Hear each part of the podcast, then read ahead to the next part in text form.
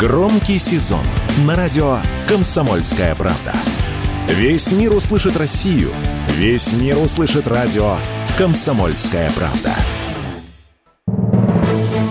Фридрих Шоу. В главной роли Мадана Фридриксон. При участии агентов Кремля и других хороших людей. Автор сценария «Здравый смысл». Режиссер, увы, не Михалков. В этом мире, в этом всемирно известном центре инноваций, лидирующие технологические компании, такие как... Я не смогу правильно это произнести. Даже пытаться не буду. Лучше не пытаться и не ошибиться в произношении, чем попытаться и ошибиться. Не, ну согласитесь, с этим не поспоришь. В принципе, Байден мог бы это сказать себе, когда он еще и баллотировался. Лучше не пытаться быть президентом, чем быть президентом таким, таким как Байден. Кстати, вот это все безобразие происходило на саммите АТС. Значит, Джо Байден увидел сложное слово на телесуфлере, ну и решил, что ну его к черту произносить, язык ломать, проще отшутиться. Знаете, как в старом анекдоте, дедушке можно. И было бы смешно, конечно, если бы не было так стыдно. Такой, знаете, добротный испанский стыд. Как вы помните, Джо Байден, значит, солировал на этом саммите АТС, и заодно у него были, ну, довольно сложные переговоры с китайским лидером. И вот какую оценку вот этому всему эпохальному дал бывший президент США Дональд Трамп, возможно, и грядущий президент. Кстати говоря, дух Трампа шагает уже по миру, и многие про него говорят, пишут, вспоминают. Мы сегодня об этом подробнее поговорим. Так вот, Трамп воплоти, как тело, заявил, что на встрече с председателем КНР Си на саммите АТС в Сан-Франциско Джо Байден выглядел неуверенно. По его словам, Си Цзиньпин, напротив, цитата, вел себя уверенно, показал себя умным и сильным человеком. По словам Трампа, Байден выглядел растерянным, словно не понимал, что происходит. Наш лидер это тупой человек, заявил Трамп в ходе выступления на митинге своих сторонников в американском штате Айова. Ну, кстати, я посмотрела бегло вот этого выступления, должна вам сказать, Дональд Фредерович Трамп действительно в очень неплохой форме, он бодр, он активен, он шуткует, причем у него были шутки за 200 с этой самой штангисткой, когда он ее пародировал, изображал. Сейчас у него уровень подрос, вполне себе такой стендап взращивается в мозге Трампа. Но, кстати, на фоне Байдена он, правда, выглядит бодрячком. Уж не знаю, тупой, не тупой, но Байден действительно человек в летах, который с большим, с большим усилием, в принципе, коммуницирует с этим реальным миром. Ему гораздо проще дается коммуникация с его какими-то воображаемыми друзьями. Наверняка вы помните, какими глазами Блинкин, госсекретарь США, смотрел на Байдена во время его выступления и во время его переговоров с китайским лидером. Там был взгляд просто, я не знаю, серии вот, знаете, такая мамка приходит на родительское собрание, да, директор там отчитывает ребенка, значит, спрашивает что-то, типа, там, Вовочка, ну, что ты думаешь? И так мать злобно на него смотрит и серии, ну, гаденыш, только попробуй сказать сейчас какую-нибудь глупость. Вот примерно с таким взглядом Блинкин посматривал на Байдена. Но, тем не менее, несмотря на эти казусы и вот подобные странные видеокадры, которые просочились в публичное пространство, было сказано многое и были озвучены принципиально важные важные вопросы, которые касаются и Соединенных Штатов, и Китая. Ну вот, например, Си Цзиньпинь а, обозначил пять столпов, на которых должны строиться отношения Китая и США. Ну, дальше вы меня, конечно, простите, в очередной раз такой немножечко план кота Леопольда. Давайте жить дружно. Значит, первое. Правильно воспринимать друг друга, устранять разногласия, учитывать взаимную выгоду, совместно нести ответственность крупных держав и продвигать культурно-гуманитарные контакты. Поймите поймите меня правильно, совсем согласна. Все звучит великолепно, круто и правильно, но когда мы имеем дело с bad guy, а Байден у нас, как в той самой песне uh, bad guy, ну, как-то странно, мне кажется, выдвигать подобные здравые мысли, потому что все покивают, все скажут «да-да-да», кем смелость я-я. Ну а дальше понятно, что американцы продолжат разжигать по периметру Китая всевозможные горячие точки. Кстати, в отношении Тайваня, вот горячие точки, да, Байден подчеркнул, что американская политика единого Китая, конечно, не изменилась. Но США выступают против любых односторонних изменений статуса КВО. Ну и, соответственно, стал призывать КНР к сдержанности в использовании военной активности а, в Тайваньском проливе. Понимаете, то есть вот Байден призывает Китай к военной сдержанности. И при этом, при всем, Соединенные Штаты Америки как не в себя пичкают этот самый Тайвань вооружением, туда же отправляют Нэнси Пелоси. Короче говоря, ведут себя максимально деликатно, что, в общем, полностью соответствует, конечно, концепции единого Китая. Это был сарказм для тех, кто не понял. Так вот, Иси в ответ тоже обозначил пожелание Поднебесной в отношении американской активности на Тайвань. США должны выразить свою позицию не поддержки независимости Тайваня в конкретных действиях, вот это важно, прекратить вооружать Тайвань, Тайвань и э, поддержать мирное воссоединение Китая и Тайваня. И также было добавлено, что Китай в конечном итоге воссоединиться, это самое воссоединение неизбежно. И все бы ничего, но там, кстати, даже были очень миленькие моменты. Выяснилось, я, кстати, не знала, что у Байдена и жены Си Цзиньпина, ее зовут Пен Ли Юань, у них день рождения в один день, 20 ноября. И вот Нью-Йорк Таймс порадовали нас, что Байден поздравил жену Си с наступающим праздником. И китайский лидер ответил, что ему неловко, он так много работал, что забыл об этом. Ну, казалось бы, да, такая миленькая сценка. Но, тем не менее, всем стало понятно, что вот эти переговоры – это такое вежливое how you do, чтобы Блинкина хотя бы Кондратий не обнял, потому что человек потратил, так понимаю, много часов, было выпито много кофе, и не только кофе, чтобы, в принципе, диалог, как я понимаю, Байдена и Си состоялся. Но на выходе мы получили вот это вот бесконечное «договорились договариваться» говорила, еще раз напоминаю, похожая встреча в декабре 2021 года была между Байденом и Путиным. И тоже была попытка договориться, обсудить э, ключевые моменты, обозначить красные линии. Это был декабрь 21 Что произошло в конце февраля 22 мы все помним. Американцы не поменяли свою тактику, американцы продолжали Украину пичкать вооружением, продолжали ее окучивать и натравливать уже не только на Донбасс, но и готовили ее к атаке на более обширные просторы которой в результате Россия была вынуждена начать СВО. И думается мне, дорогие мои, мы на пороге грандиозного шухера, потому что американцы, понятно, пытаются втянуть Поднебесную в гонку вооружений. Американцы пытаются а, выпотрошить, что называется, экономический потенциал Поднебесной и таким образом его сдерживать. Потому что, если брать э, даже развитие искусственного интеллекта, если Америка создает препоны и пытается ограничивать развитие этого направления, по крайней мере, пока так заявляется, то Поднебесная на все всех парах это делает. Более того, уже в американской прессе стали проскальзывать статейки и материальчики – что на самом деле на американских выборах президента ключевую роль сыграет искусственный интеллект. И какой искусственный интеллект? Конечно же, китайский. Правда, будет забавно, если победит все-таки Трамп, потому что доказывать, что китайский искусственный интеллект выбирал Трампа, ну, согласитесь, такое себе. Хотя с них станется. Так вот, американцы действительно пытаются втянуть а, Китай в эту самую гонку, и пока не очень понятно, втягивается все-таки Поднебесная или старается сохранять баланс. Но, смотрите, предпосылки для того, что э, предпосылки к конфронтации, они все-таки есть. Не успели переговоры состояться, не успел Блинкин сказать, «О, славьте Господи, отсиделись более-менее», филиппинский президент заявил, что обстановка в зоне Южно-Китайского моря, где у Филиппин и Китая есть территориальный спор усугубляется. Далее цитата. «К сожалению, я не могу сообщить, что ситуация улучш... улучшается. Она стала более мрачной, чем раньше». Его слова приводит Associated Press. Я напоминаю, что как раз-таки на Филиппинах американцы тоже там собирались разворачивать полный свой военный арсенал, чтобы трепать нервы Поднебесной. Так что согласитесь, как бы Байден не пытался изобразить, что вот мы договариваемся, и вот, казалось бы, мы пытаемся показать некую адекватность, ну, на деле выходит, говорили про одно, по факту получается другое. Ну и конечно, вы все уже знаете, что Байден назвал Си диктатором снова. На пресс-конференции журналисты спросили его, по-прежнему ли он готов назвать китайского лидера диктатором, на что Байден ответил, ну, послушайте, он и есть таковой. Он диктатор в том смысле, что он парень, управляющий коммунистической страной, правительство которой полностью отличается от нашего.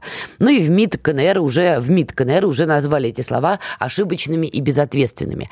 Но согласитесь, если вы пытаетесь с другой стороной о чем-то внятном договориться, если вы правда хотите снизить градус кипения, но можно хотя бы не оскорблять а, человека, с которым только что проводились переговоры. Вот зачем нужно было делать это заявление? В угоду журналистов, чтобы они потом не порвали Байдена как тузи грелку, так они и так его порвали. Давайте начнем с того, что даже кадры из Сан-Франциско, когда, значит, там чистили улицы, разгоняли бомжей, хочешь дозу, вот тебе дозу, только уйди с глаз подальше, и когда там чуть ли не решетки ставили на окна в некоторых домах, чтобы вот эти вот самые морды не портили аппетит и настроение благородным доном, вот после всего этого, это, кстати, транслировали американские телеканалы, опасаться, что они возьмут на зуб Байдена, ну, мне кажется, как минимум странненько. Поэтому Поэтому для чего это было сделано? Зачем это надо было говорить? Это большая загадка. Мы сейчас продолжим тему отношений США и КНР, потому что, еще раз, чует мою серденько, печень и не только эти органы, но и некоторые другие,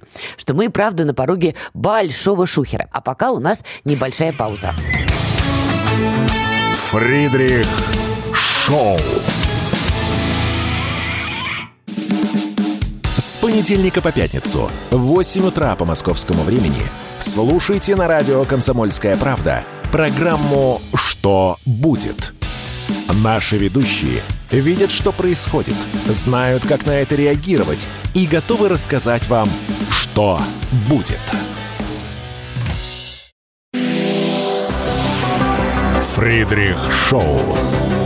В главной роли Мадана Фридриксон – при участии агентов Кремля и других хороших людей. Автор сценария «Здравый смысл».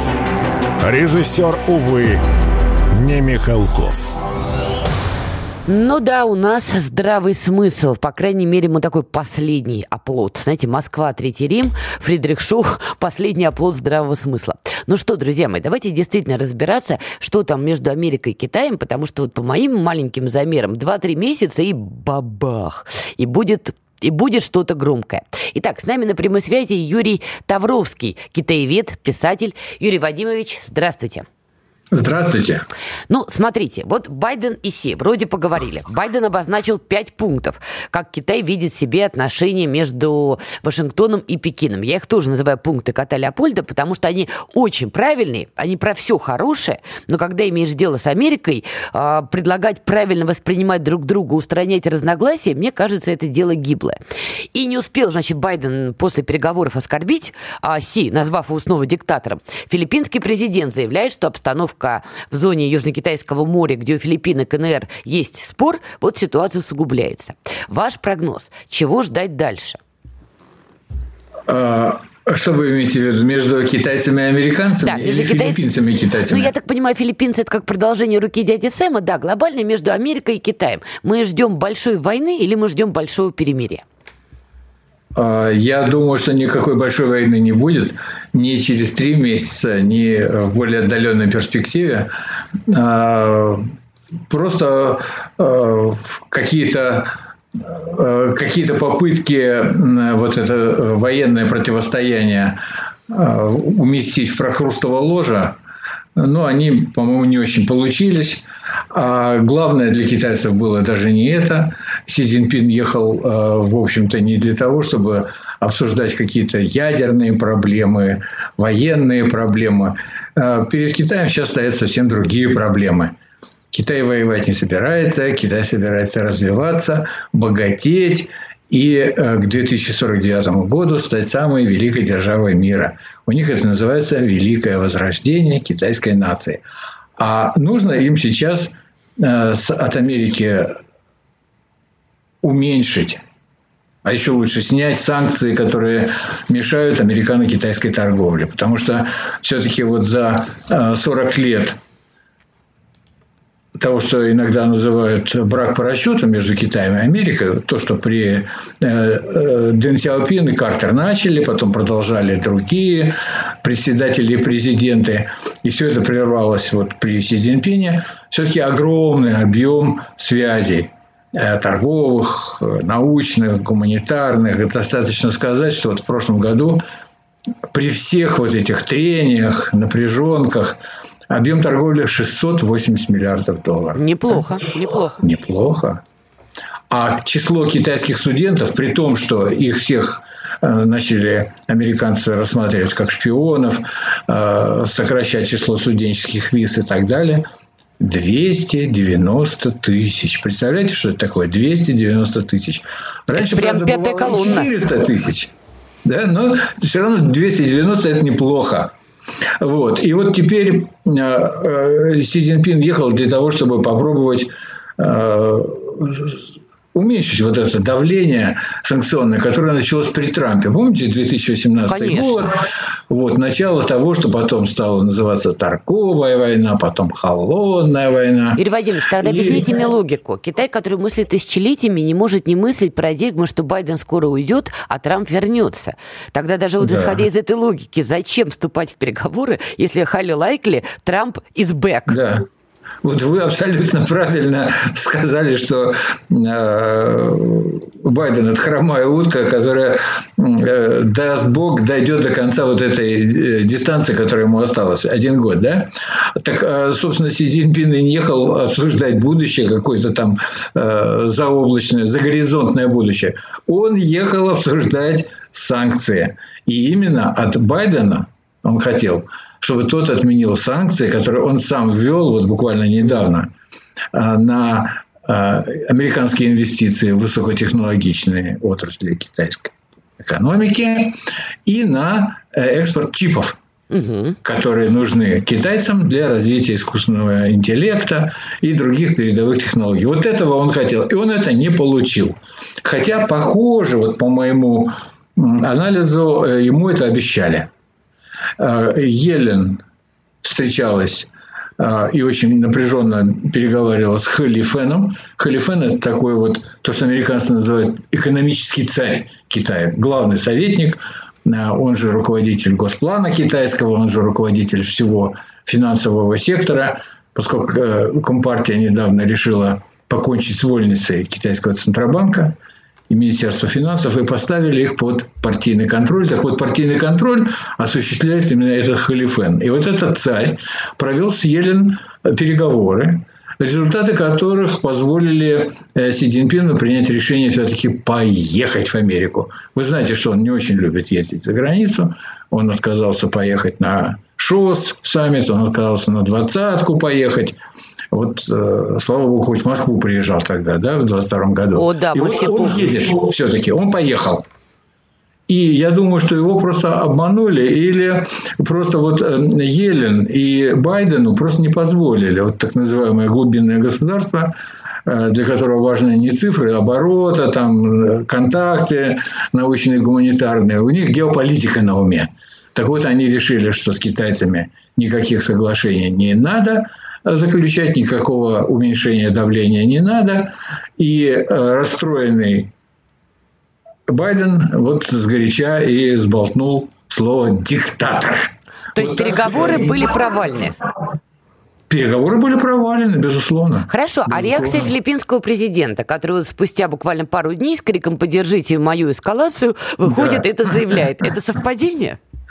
Нет, это, это продолжение как раз линии вот этих вот э, специалистов по геополитике из глубинного государства, которые сейчас срочно готовят новый плацдарм для неприятностей для Китая. Они опасаются, что в январе на тайваньских выборах президентских победит вовсе не нынешняя сепаратистская партия, а может к власти прийти Гаминдан – а если к власти придет Гоминдан, который считает, что Китай един, это не значит, что э, Тайвань срочно входит в состав э, а полностью входит в состав Китая, да? Хотя официально все признают, что Тайвань – это провинция Китая. А, но вот э, правящая эта ныне партия вообще хочет объявить независимость, а Гаминдан этого не будет делать. И таким образом вот этот рычаг давления на Китай, вот этот тайваньский вопрос, тайваньский нарыв, он перестанет действовать. И что тогда? А как на Китай давить? Да. Что рядом с Китаем есть? Какие плацдармы? Корея, Корея Филиппины. Япония, да? Япония, Япония далеко. И они не позволят себя использовать в качестве а, пушечного мяса, грубо говоря. А вот филиппинцы, они слабенькие.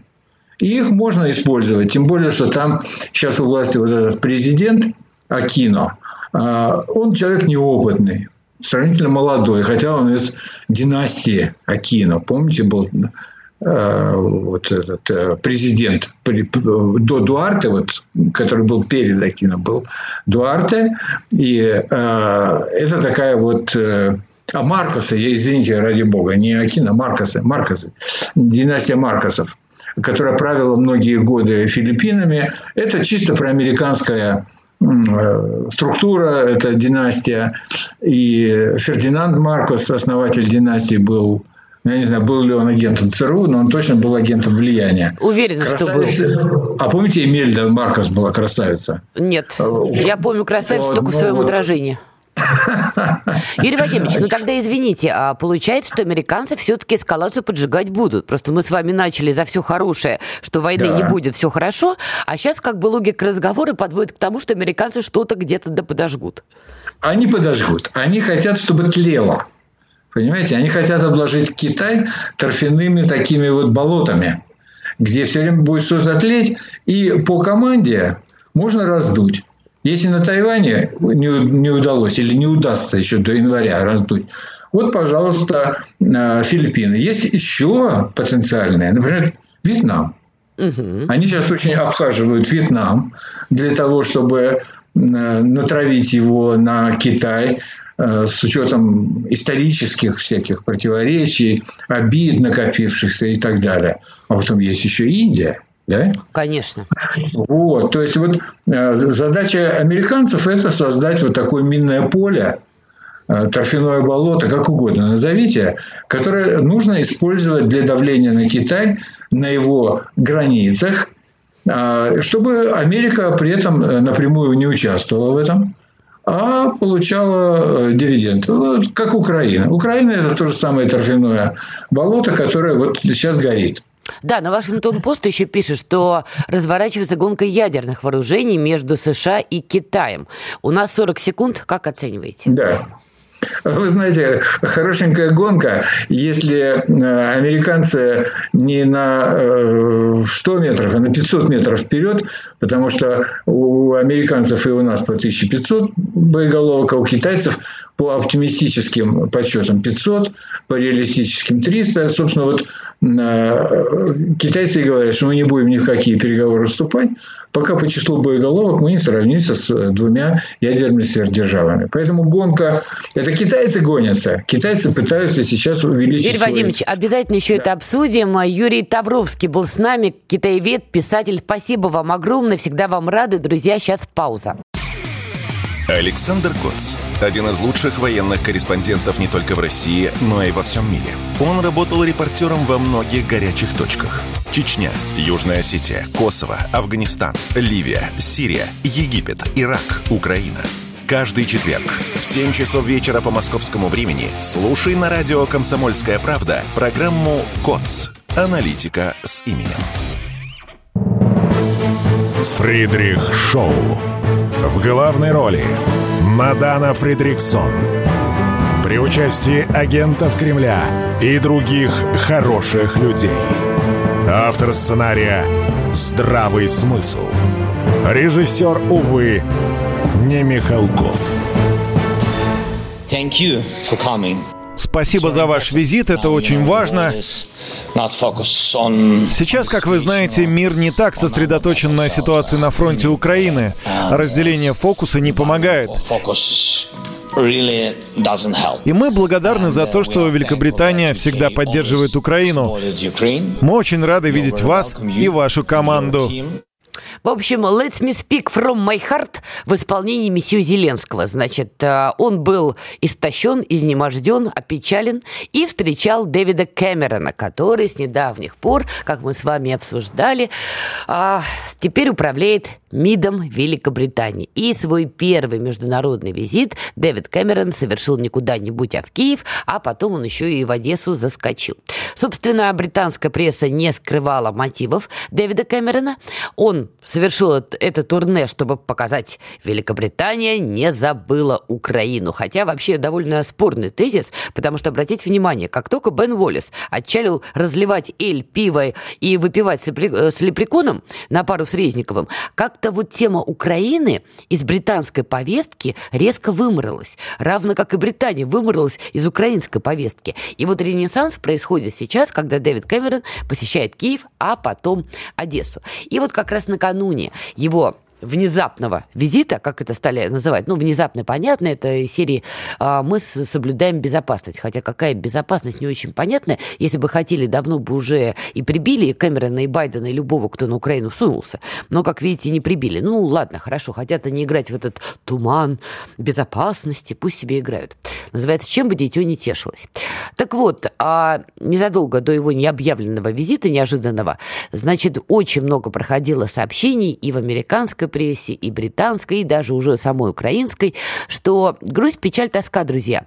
Значит, внимание, многих международных игроков приковано к событиям в Газе и всем, вежливо говоря, не до Украины. И мы с вами тоже обсуждали э, здесь, во Фридерих Шоу, что, в общем, там даже стали выходить довольно оскорбляющие украинцев публикации, что все нормально было с э, западной техникой, которую поставляли. Просто ВСУ это обезьян за гранатой. Они не умеют ей пользоваться, и вот именно поэтому тот самый контрнаступ, он, он и провалился. Хотя, по-моему, толком даже в итоге и не начинался. Мне ближе была версия, которую уже не помню, кто озвучивал, что дело было в кустах. Во всем были виноваты кусты. Ну вот, в общем, был такой информационный фон, и Дэвид Кэмерон, значит, а, приехал и решил, значит, оказать, как он выразился, значит, моральную экономическую и военную поддержку Украине. Звучит это, знаете, как на встрече анонимных алкоголиков. Вот плюс-минус что-то такое. Ну и кроме того, значит, э, Кэмерон решил, значит, пошутить, что были у него некие разногласия с предшественником, нет, даже не предшественником получается, в общем, с Борисом Джонсоном, который пришел после него на пост премьер-министра. Да, не предшественник. Значит, что были некие разногласия с Джонсоном, но вот поддержка украинского президента, сказал Кэмерон, была самым лучшим, что сделало правительство Бориса Джонсона. Вообще, я думаю, любого британца подобное заявление, вежливо говоря, оскорбило бы, потому что еще при Борисе Джонсоне британцы задавали вопрос, что, вы знаете, друзья, у нас тут проблемы с платежками, у нас тут проблемы с отоплением. Была громкая история в период, когда Борис Джонсон был премьер-министром, как одна пожилая женщина – Великобритании была вынуждена кататься в автобусе на общественном транспорте, чтобы просто вот отогреться. Дома у нее находиться было невозможно, там был настоящий холодильник. И когда журналист э, озвучила это Борису Джонсону, там была пресс-конференция, он тогда улыбнулся и сказал, и сказал, смотрите, как здорово, что мы вот сделали эти бесплатные проезды для пенсионеров. Ну, чудовищно. Ну да, действительно, самое лучшее, что сделало правительство Джонсона, это, значит, поддержка украинского президента. Я это читала, знаете, вот когда люди разводятся, да, родители, они потом, значит, ребенку говорят, ты лучшее, что мы сделали. Ну вот примерно так же это звучало, то есть в исполнении Кэмерона, видимо, лучшее, что было у него и у Джонсона, это вот мальчик Зеленский. Знаете, вот смотришь на него, думаешь, да, ребят, лучше бы вообще ничего не делали. Ну ладно, это что называется шутки шутками. Вернемся. Кэмерон озвучил, значит, что моральная, дипломатическая экономическая военная поддержка будет продолжаться, сколько бы времени это не занимало. Ну и, собственно, собственно, да. И вот об этом как раз стоит поговорить подробнее, потому что дальше наш э, визитер Кэмерон стал рассказывать подробно, значит, что особенно военной части, что Украина ни в чем не будет нуждаться, что мы компенсируем все, что только можем. И тут мы все узнаем риторику Бена Уоллеса, когда он еще был а, министром обороны Великобритании. Помните, там был какой-то момент, Значит, американцев потащили Зеленского за интимные места, чтобы он все-таки сел за стол переговоров. Ну, для вида. Понятно, что нужен просто вот красивый трофей. Сидит мальчик и что-то говорит. Вот они, значит, мальчика потащили, а мальчик стал упираться. Упирался, упирался, и тут вышел Бен Уоллес и сказал, Никаких переговоров, мы все поставим, мы все сделаем, все будет по красоте. И действительно были поставки из Великобритании, и, кстати, как раз примерно в тот период Шторм Шэдоу долетали и до Луганска, и до Мариуполя. Как сейчас помню, да, вот лепреконы подсказывают, лепреконы Бена Уоллиса подсказывают, это был май месяц. Ну и, собственно, Сейчас, получается, Дэвид Кэмерон воспроизводит вот эту риторику. Это момент интересный, потому что британцы, они очень хотят, судя по всему, наладить работу своего собственного ВПК. Залазить в китайские разборки, которые вот есть у американцев, британцы не спешат, потому что оно им надо, оно им не надо. Британцы ждут, когда Европа окончательно раскрошится, разломится, чтобы уже по кусочку себе что-нибудь оттяпать. А что касается Украины глобально, как я себе это вижу. В Британии вынашивают очевидный, по-моему, план, такой, знаете, вот махровый и понятный. Это все-таки слияние западной части Украины и Речи Посполитой. То есть вот такая новая конфигурация на просторах Восточной Европы. Как мы все помним, британцы, понимаете, а, разве что собачку не доели, вот они обожают что-то где-то перекроить. Дайте британцу карту, он там и начнет все резать и кромсать. Это еще, помните, Владимир Путин про Ленина говорил, что он мины замедленного действия заложил. Ну, где-то, наверное, да какие растяжки заложили британцы во всем мире, это вообще большая пахальная история. И вот новую растяжку, судя по всему, они и готовят. И Дэвид Кэмерон, заявляя, что мы будем оказывать максимальную поддержку, скорее всего, делает две закладки такие глобальные. Значит, э, первая закладка, что мы будем все-таки наращивать свой ВПК и, соответственно, что-то под это дело поставлять Украине, хотя глубоко не уверена, что все это будет безвозмездно. Вот тебе, мальчик Зеленский, держи тебе все наше новейшее вооружение, играй хороший. Нет, конечно. Все это будет делаться подо что-то. Но ВПК британский это действительно запустит. И второй момент, конечно, они будут перекраивать карту и будут делать новый гибрид бульдог с носорогом. Тут возникает только один момент. Там, значит, останься в Польше Дуда и Моровецкий, плотно и прочно стоящие на ногах на, на земле Речи Посполитой, наверное, у британцев это получилось бы легко и непринужденно.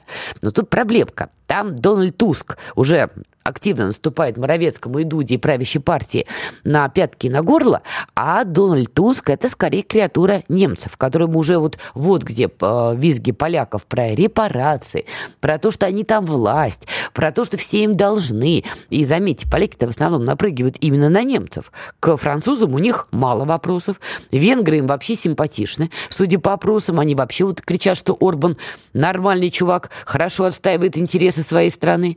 А вот к немцам у них бесконечное в стиле Зеленского. Дайте, дайте, дайте, дайте. Только делают это все очень агрессивно. Так вот, э, я согласна с мнением, что Дональд Туск, который, так сказать, пробил Польшу в бронированном поезде, что это абсолютно креатура немцев и немецких спецслужб. Как британцы будут делать вот этот гибрид бульдога с носорогом, если Туск полностью захватит власть в Польше, вот это, конечно, большой вопрос. Но, думаю, будут. И, кстати, Туск э, тоже заявлял, что все для Украины, все для победы, хотя очень сомневаюсь, что Туску есть хоть какое-то дело до этой самой Украины. Но, что интересно, значит, Кэмерон приехал, поговорил, пообещал, в принципе, планы Британии худо-бедно, понятно, мы с вами озвучили, это два пункта, но тут происходит совершенно фееричное. Ллойд Остин, глава Пентагона, вдруг тоже нарисовался в Киеве, и почти его там не стереть. И вот это уже довольно забавно. То есть какая-то гонка англосаксонов, кто быстрее на просторы незалежной. Спрашивается, что бы это значило? К чему вдруг? И есть у меня ощущение, что это не скоординированная история, а действительно нарастающий конфликт Британии и Соединенных Штатов как раз-таки по вопросу незалежный. И вот тут мы бомбочка прыгаем в самую интересную тему. Поэтому если у кого-то есть шапочка из фольги, надеваем и начинаем шуршать. Потому что тема эта такая, уходя вглубь, она интересна. Кто чья креатура? Мы с вами как-то уже говорили, что там тот же Алеша Арестович, признанный в России экстремистом, он, судя по всему, до, не, до недавнего времени был креатурой британских спецслужб. Но дальше были вопросы, что там с мальчиком Зеленским. Сначала, понятно, он был абсолютно проамериканский тип. Потом судя по косвенным признакам, он стал пробританским, что сейчас вообще непонятно. Есть у меня своя теория, что в какой-то момент американцы его отбили у британцев. И не то, что британцы сильно из-за него бились. Как только ушел Джонсон и Уоллес, в общем, мальчик остался бесхозный. Понимаете, как это стоит на вокзале ждет, когда кто-нибудь его заберет. Но сейчас, когда Кэмерон ворвался в игру, я думал, Ллойд Остин приехал, мальчику указать все-таки, нет, подожди секундочку, мы вроде как с тобой договорились, что ты наш, тот самый сын. Ты зачем с плохим дядей Кэмероном о чем-то договариваешься, скотиняка? То есть мне кажется, там пошел такой мощный конфликт между США и Британией, потому что американцы хотят это дело подзаморозить, а британцы хотят это дело разжечь.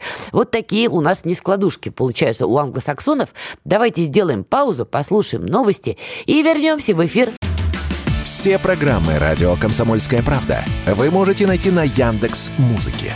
Ищите раздел вашей любимой передачи и подписывайтесь, чтобы не пропустить новый выпуск. Радио КП на Яндекс Музыке.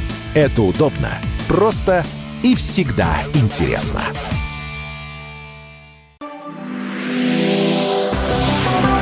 Фридрих Шоу. В главной роли Мадана Фридриксон. При участии агентов Кремля и других хороших людей. Автор сценария «Здравый смысл». Режиссер, увы, не Михалков. Ну что, друзья, переносимся, не поверите, в Аргентину, потому что там по итогам второго тура победил Хавьер Милея. Он стал президентом Аргентины. Выборы проходили на фоне жесточайшего экономического кризиса. Страна на пороге очередной рецессии, а инфляция достигла, друзья, 143%. На самом деле это чудовищные показатели. А, что известно про победившего кандидата? Милей, новичок в политике, в 21 1991 году он основал либертарианскую партию «Свобода наступает». Это, конечно, прекрасно звучит. Он социальный консерватор, связанный с американскими правами и выступает против прав на аборт. Значит, изменение климата называет почему-то ложью социализма, почему социализм не очень понятно. Но самое главное, самое главное, слышите вот это? Это ликует толпа. Это понятно. А вот этот звук, это бензопила. Еще выяснилось, что новый президент Аргентины очень любит бензопилы. Вот это вот, дайте хлебом не кормить, дай только бензопилой погреметь. Ну и, соответственно, Трамп поздравил его, пожелал ему сделать Аргентину снова великой. Это он опубликовал в своей социальной сети Truth Social Sunday. И, соответственно, написал, я очень горжусь тобой. Более того, сторонники победившего президента в Аргентине, а, у них была кричалка, которая переводится «Пусть они все уйдут». С нами на прямой связи Андрей Школьников, геостратег, политолог, автор телеграм-канала «Геостратег». Друзья, подписываемся, это очень важно. Итак, CNN значит, громыхнули сегодня материалом, где написали, что победивший президент, э, э, президент Аргентины очень напоминает Трампа, что он популист, что слоганы очень похожи, и вообще маленькие Трампы начинают захватывать страны. Как вы оцениваете оценку CNN? Уж извините за тавтологию. Ну, CNN, называя кого-то Трампом, это явное издевательство. Все-таки их отношение к Трампу соответствующее. Это все равно, что одни называют э, фашистами и называют коммунистами и пытаются в Америке найти все время что-то равное между ними. Поэтому да, то есть как бы тут оценки явно никакого отношения к реальности не имеющие. Плюс э, все-таки давайте четко понимать, что если мы смотрим на самого Хавьера Милей, то он является либертарианцем в первую очередь, не консерватором. То есть это такой либерально-рыночный подход, ну, как бы его политика, в принципе, это классическая для Латинской Америки три направления политики, такая псевдосоциалистическая, псевдолиберально-рыночная и псевдовоенная диктатура. Вот сейчас мы наблюдаем классическую псевдолиберально-рыночную политику. То есть он сейчас запустит иностранный капитал, проведет приватизацию всего и вся, будет ждать незримое проведение руку рынка, которая сама все решит, сама все сделает, в итоге получит дефицит бюджета, социальные выступления, вот та самая толпа, которая сейчас радуется, будет кричать. То есть это что, что такое, Чубайс, такое? что ли, местный? Хуже. Хуже Чубайса? С точки зрения экономики, с точки зрения внутренней политики, вот либертарианство в том виде, в каком э, его пропагандирует именно Хавьер Милей, это вот хуже, чем Чубайс. Но тут есть интересный момент. У этого месье есть очень интересный вице-президент. Которые Вильяроэль, ну, Виктория Вильяроэль, который не очень показывают, который как раз является представителем, ну, условно, военно-диктаторского направления, поскольку Опа. в Латинской Америке последние 20-30 лет, да, любые попытки диктатур очень сильно принижались, убирались и не допускались американцами. И ну, она является дочерью, внучкой офицеров, которых последние десятилетия в Аргентине клеймили как только было можно, то есть это после поражения в Факлендской Мальвинской войне, связано с последующими внутренними событиями. И сейчас это первая, по сути, политик высокого уровня, который приходит от тех сил и который, в принципе, может тоже начать какие-то делать вещи. То есть, с одной стороны, сочетание... у нас есть Чубайс на минималках, такая аргентинская резня бензопилой, а с другой стороны, есть персонаж, который за военную диктатуру. Я правильно поняла? Правильно. У Очень нас хорошо. поэтому получается цирк полнейший. Мы сейчас будем наблюдать ближайшие года два-три. Я просто не уверен, что четыре года это можно будет выдержать. Мы будем наблюдать такой либертарианский эксперимент э, в экономике с попытками играть на популизме. Ну, они все играют на популизме, то есть там как бы вот эта проблема. С попытками найти каких-то консервативные основы, смыслы. То есть это, ну, такого эксперимента я, честно говоря, в Латинской Америке не припомню. То есть это дичайшее сочетание всего и вся, но на абсолютном э, таком предельном уровне, поэтому тут остается только улыбаемся и машем и смотрим, к чему это все приведет. Ну, кстати, Владимир Путин поздравил Хавьера Милея с победой на выборах президента Аргентины. Это сообщили в Кремле. Российская сторона все-таки не теряет здравый смысл и исходит из того, что Аргентина и БРИКС – это друзья, что называется, forever. Но, как я поняла, Хавьер Милей, он против БРИКС. И что у него там за история отказаться от национальной валюты и, значит, вкатить ввозить доллары в страну. Я правильно поняла его экономический план? Абсолютный либертарианец, о чем я и говорю. Запускаем иностранный капитал, уничтожаем полностью всю свою экономику, устраняемся и надеемся, что ну, при переводе Адама Смита советские еще переводчики не invisible hands переводили как невидимая рука рынка. Да. А, прямо, а правильный литературный перевод – это незримое проведение – то есть кто-то свыше принимает решение, как рынок будет работать. Ну и, собственно говоря, вот э, сейчас мы в Аргентине будем наблюдать, как незримая рука транснациональных корпораций начнет э, заново наводить порядок. И выступления, которые вот буквально несколько месяцев были в такой чудной провинции, которую, ну, опять советские переводчики называли Жужуи, а мы понимаем, что там не слово «же», а в испанском произносится другая буква – Соответственно, вот когда пытались передать э, ресурсы, не понять кому, называется, вот так без конкурса, это сейчас станет нормой. То есть аргентинцам легче не будет.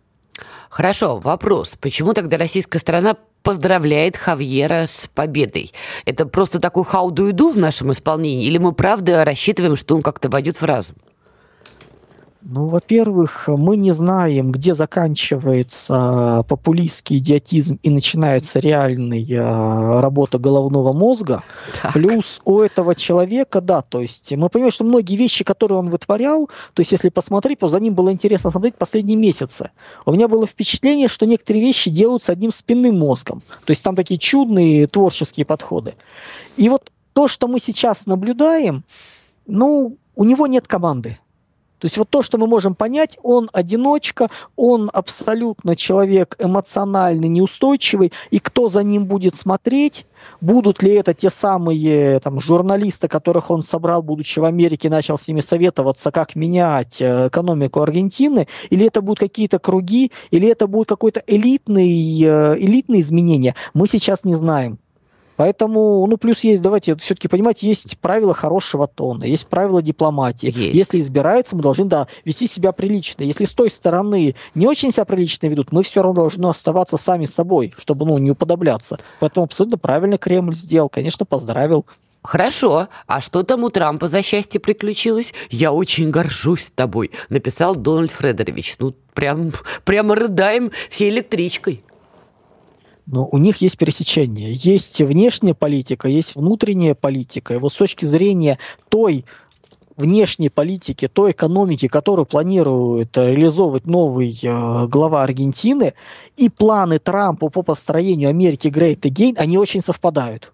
Но это все равно, как совпадали, например, в 90-е годы планы, вспомни того, которые вспоминали Чубайса, и планы Соединенных Штатов. То есть, как бы это были радостные объятия и рукоплескания. Молодцы. Поэтому, когда кто-то хвалит, надо смотреть, с какой радостью он хвалит. Вот с точки зрения Трампа, ну, это замечательный результат. Еще объясните нам, пожалуйста, вот его сторонники победившего Хавьера кричат, пусть они все уйдут. Я не в состоянии прочитать это а, в оригинальной цитате, ибо не владею языком.